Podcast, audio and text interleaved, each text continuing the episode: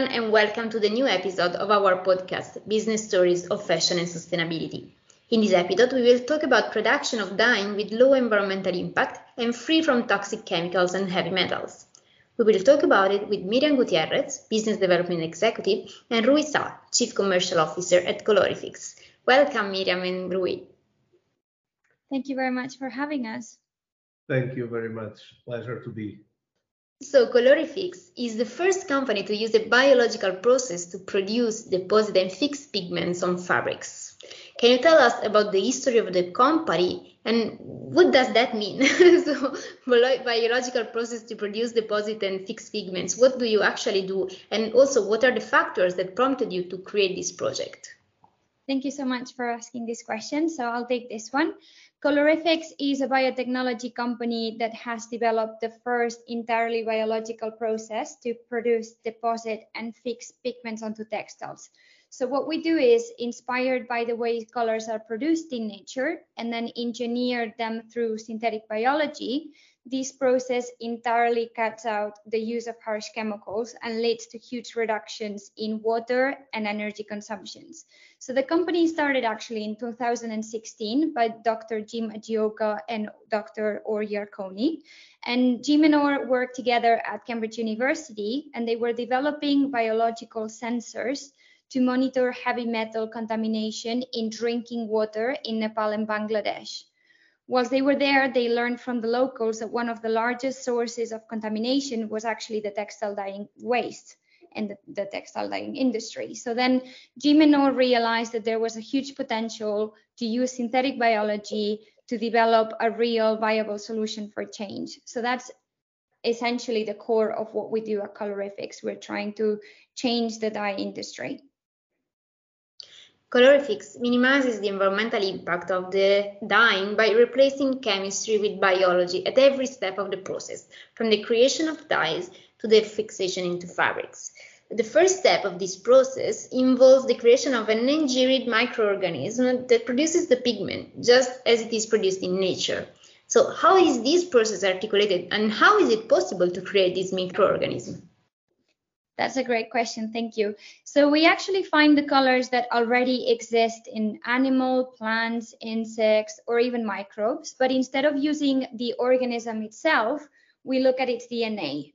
In fact, because a vast majority of species have already been pre-sequenced and shared on public databases, we don't even have to have the physical specimen in front of us. The only thing we need to know is the name of the species. And then within that DNA, we find the exact sequence that encodes the production of the color that we want.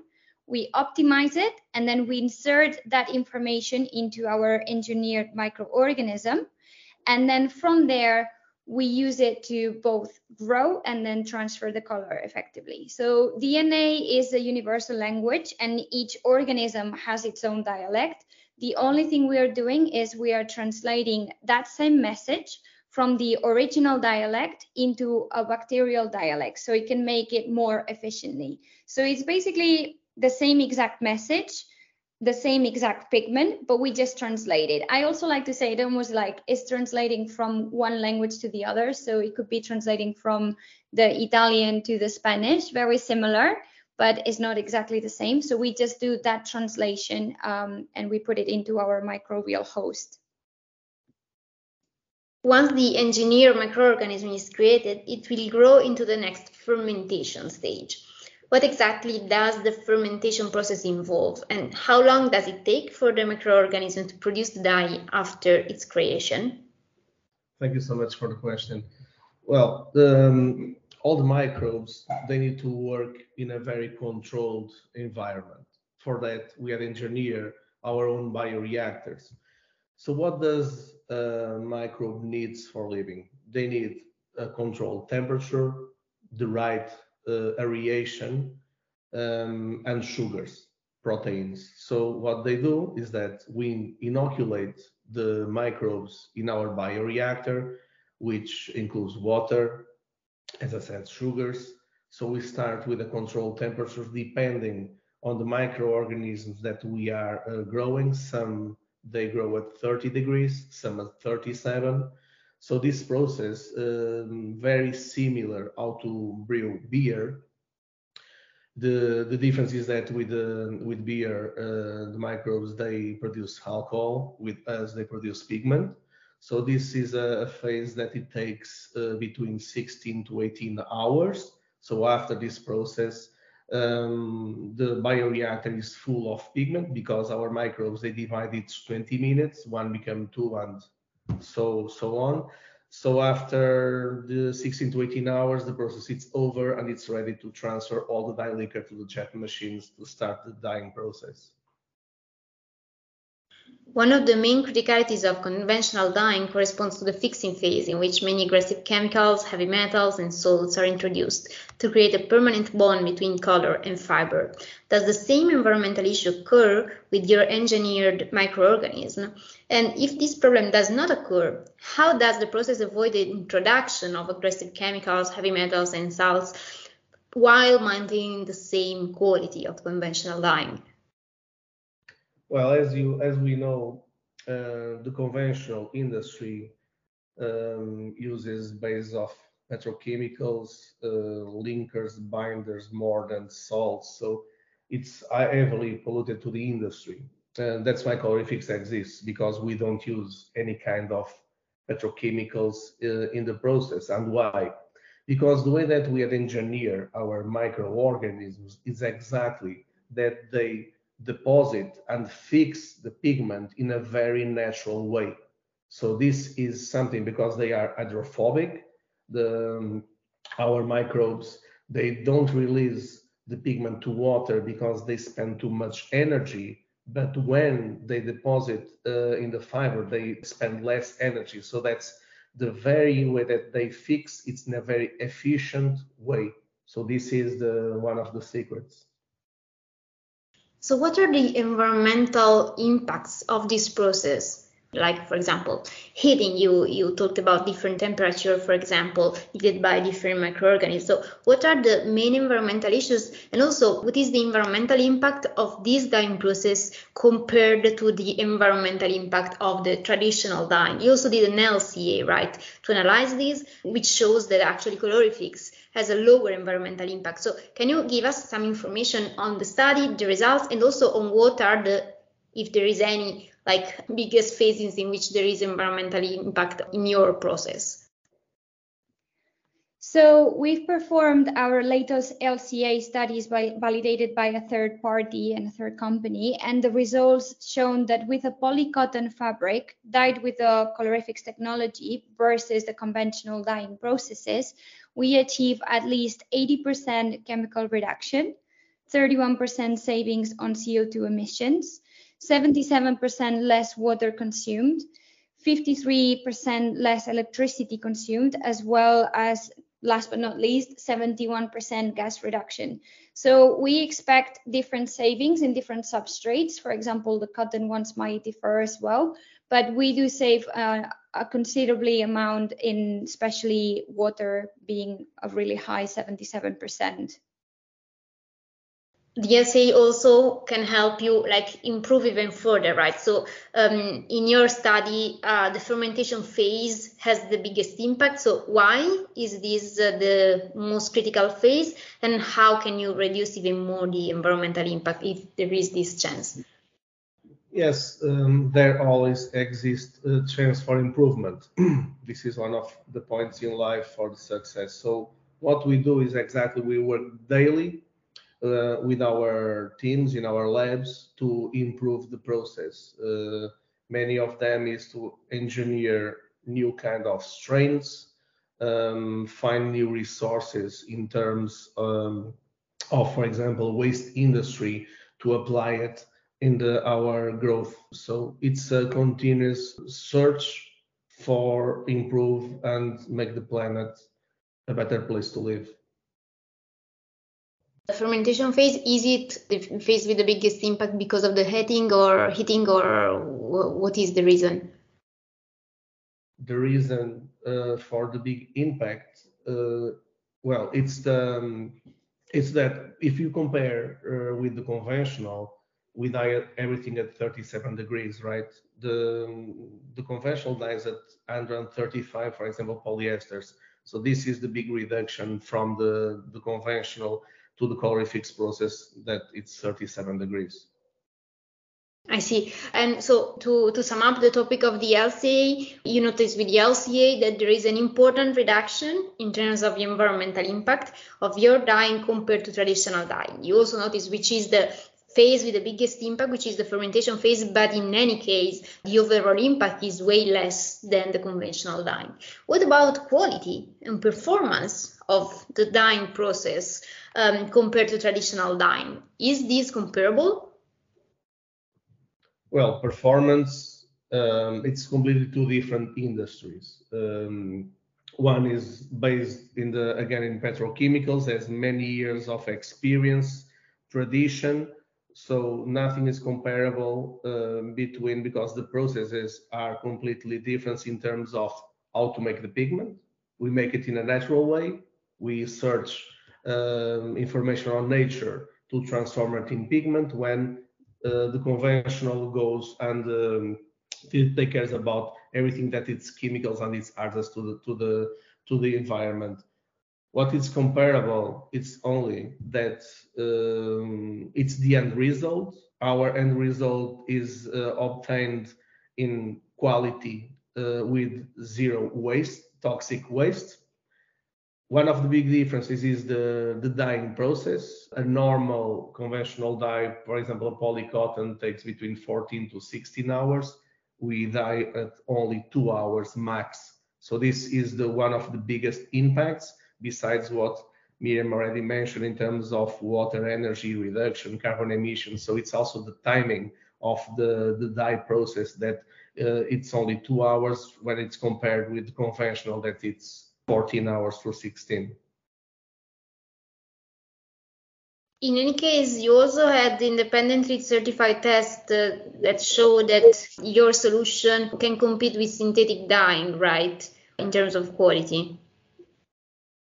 Yes, so we do perform all of the tests for the wash fastness, um, light fastness, all of those. So every single strain that gets released into um, one of our customers will have passed and been validated on all of those areas. So yeah, we're very competitive with the with the conventional.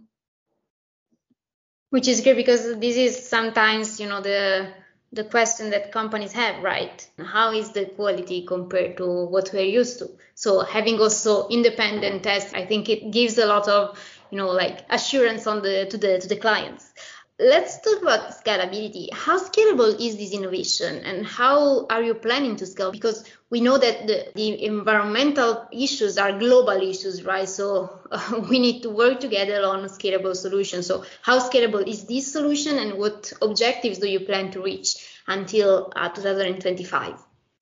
Well, the, in terms of scalability, is that we are, as you, as I started to say that we are designing our own bioreactor. So we are now as we are spreading across the world um, in countries like Portugal, Italy, Brazil, uh, India, Sri Lanka, uh, Turkey, Bosnia, and many more. So we have the need of scaling up in terms of creating um, bigger bio bioreactors. So what we are doing exactly is to design uh, bioreactors, which we have currently now is 303,000. So we are designing for higher capacities, and this this is the way of scaling it up. It's having machines that can actually perform and um, produce higher volumes of pigment.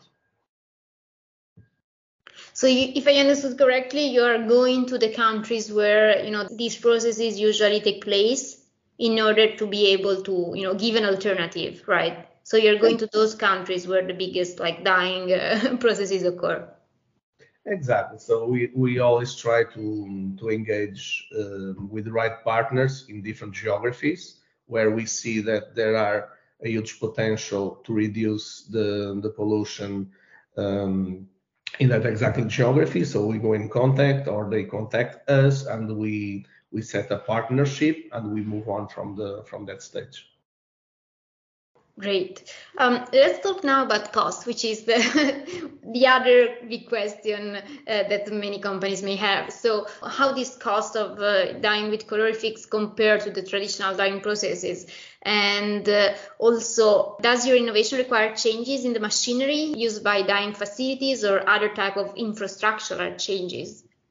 Yes, one of the good points of our technology is that a dye facility or a laundry they don't need to change any of their setup or the existing machinery remains exactly the same. Um, what we just need to is to um, add our bioreactors inside, produce the pigment, and just transfer it to the to their machines without any change, as I mentioned. In terms of costs, um, at the moment uh, we can say that we are higher 20%, and but this without calculating the savings and especially the timing that the machine uh, that we save um, on the dye when the time that the machine is is stopped. Because with us as I mentioned it's two hours. With other the conventional goes between depending on the fiber can go to to 14 hours. So this calculating this time these times of of production we we believe that it's going to be much more reduce the cost and actually uh, we can be uh, very competitive in price. Great. So in your experience, how is it possible to convince companies to, you know, change their processes? Because actually the fact that you don't need to change your machinery, it's amazing because that's that helps a lot companies in adopting your solution. But in general, of course, there's you know you need to change the way you you're used to, to work. You need to change the questions. For example for a brand you need to change the question you are used to ask to your suppliers so how do you convince companies in get in going on board with you? So what are the topics that help companies understand that this is the right way to go? I actually believe that we are in a very privileged position that we have a lot of interested partners to work and, and to partner up with. And the ultimate goal is to have a system which works without leaving a negative footprint. So water, as we all know, is a major resource for the fashion industry and it gets very, very polluted. So it, just to give you an example, it is used in the dyeing industry and the finishing industry and for pretty much all of our clothes. So it takes an incredible incredible amount of 2,700 liters of water to produce one single t-shirt with the standard process. So obviously we are trying to address all of that and we do have a lot of really really big brands interested in in our technology and in changing this world problem and pollution. But I do believe that at this stage, um, one of the biggest challenges is still educating the end consumer. So that starts with every single one of us. Um, so I think we need to ask ourselves the question on how can we do more sustainable choices. It doesn't have to start anywhere big, but how do we plan and how do we buy even the clothes that we that we have available. So everybody needs to have a bit more of self-conscious. And i think the the industry and the um, actual companies are changing towards more education but there's still quite a lot of work to do. So um, as each and every one of us consumers we should question ourselves before doing purchases. But it's it's heading towards the the right direction i believe which is a great thing to to hear that you have a lot of partners which are interested and which are very sensitive to the topic. So really your your solution is super interesting and also is very fascinating to hear. So i guess there's also a lot of communication that company companies can do when adopting your solution. So also this is something that can be valued by the companies topic of the storytelling of what they are doing in terms of you know reducing the impact of dyeing with this innovative process. So thanks a lot uh, miriam and, and, rui. It was super interesting to speak with you. And congrats again with uh, for the work that you're doing. And i hope to speak with you again on this podcast for future updates. Thank you so much Thank you very much. And I just want to say as well, if anybody is listening and they are interested in our process, um, we have an email address. It's info at colorifix.com. We'll be more than happy to hear your thoughts. Thank you. Thank you.